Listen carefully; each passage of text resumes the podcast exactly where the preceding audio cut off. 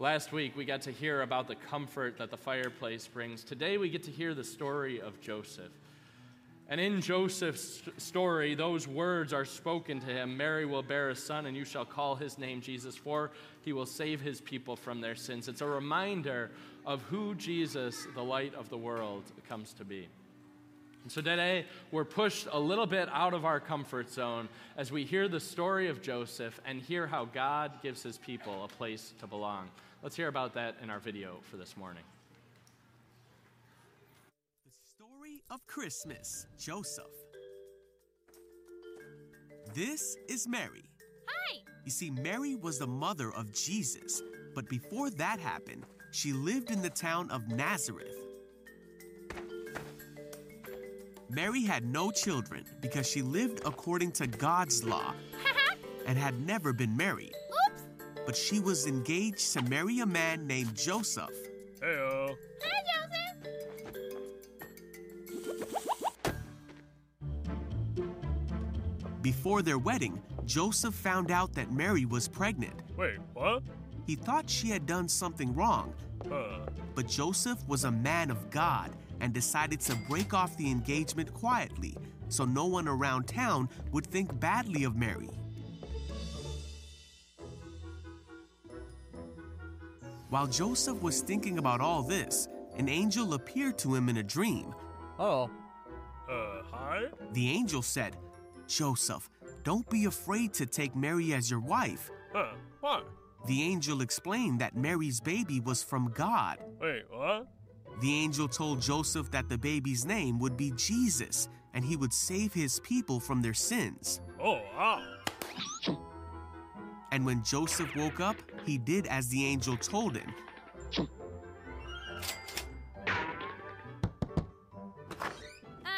hi. You right? Really? Yeah! And took Mary as his wife while she was still pregnant with a son of God. And so Joseph and Mary trusted in God, and the two followed the plan that God had given them to help bring the Savior into the world.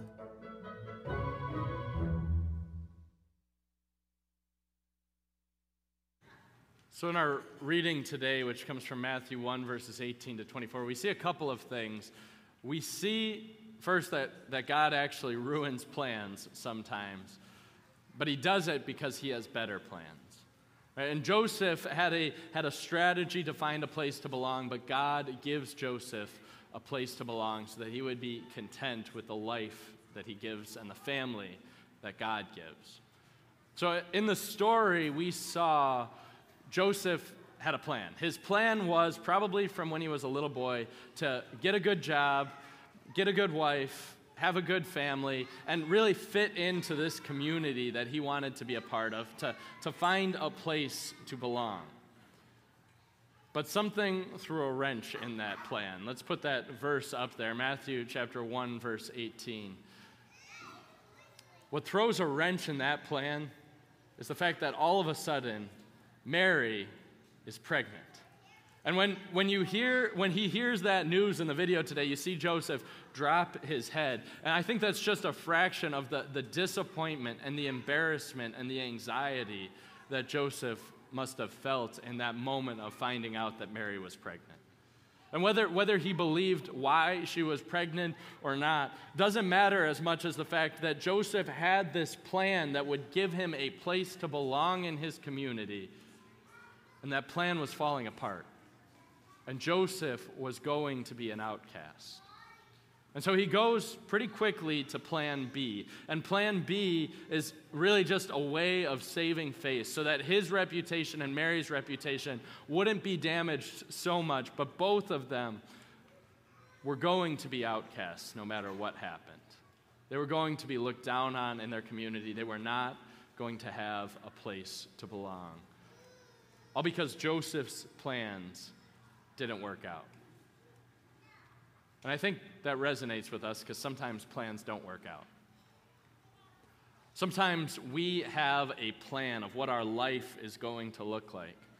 Kids, might, this might be small things. This might be the plan of what you thought your dinner was going to look like. It could be the plan of what you think you're going to look like as a student in your school. Are you going to be the class clown, the, the good student, or, or, or the one who does really well academically? Those kinds of plans.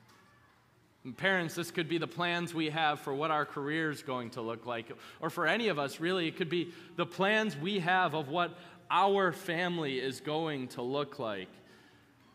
And all of these things are good. It's good to have plans, it's good to have things to pursue, and it's good to actually take the steps towards pursuing those plans.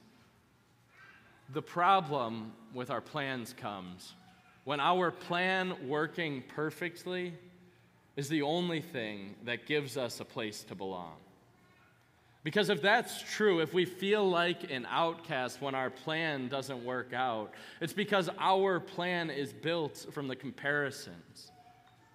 It's because our, our plan is built from, from looking through Facebook or, or Instagram. It's because our, our plan is built for looking at the, at the lives of our neighbors and, and wanting the best of that for us. Sometimes, if we're honest with ourselves, our plans are built from comparisons, and sometimes our plans are built by coveting. And when we need our plans to work out, to have a place to belong, what we heard in the story of Joseph is that, well, there's a chance, a pretty good one, that God is going to ruin our plans. No matter what our plans are, God is a God who often ruins plans. And if it's our plans that give us a place to belong, well, we might end up knowing exactly how Joseph feels as an outcast in his community. But the grace in this passage is that Joseph doesn't stay an outcast. Because Joseph had a plan. His plan to belong was to, to build his own family and to start his own family. But God's plan was a hundred times better, a thousand, a million times better than Joseph's plan. Because God's plan was to give him a place to belong forever. You see, this is the passage that the gospel is really delivered in Matthew 1, verse 21. Let's throw that one up on the screen.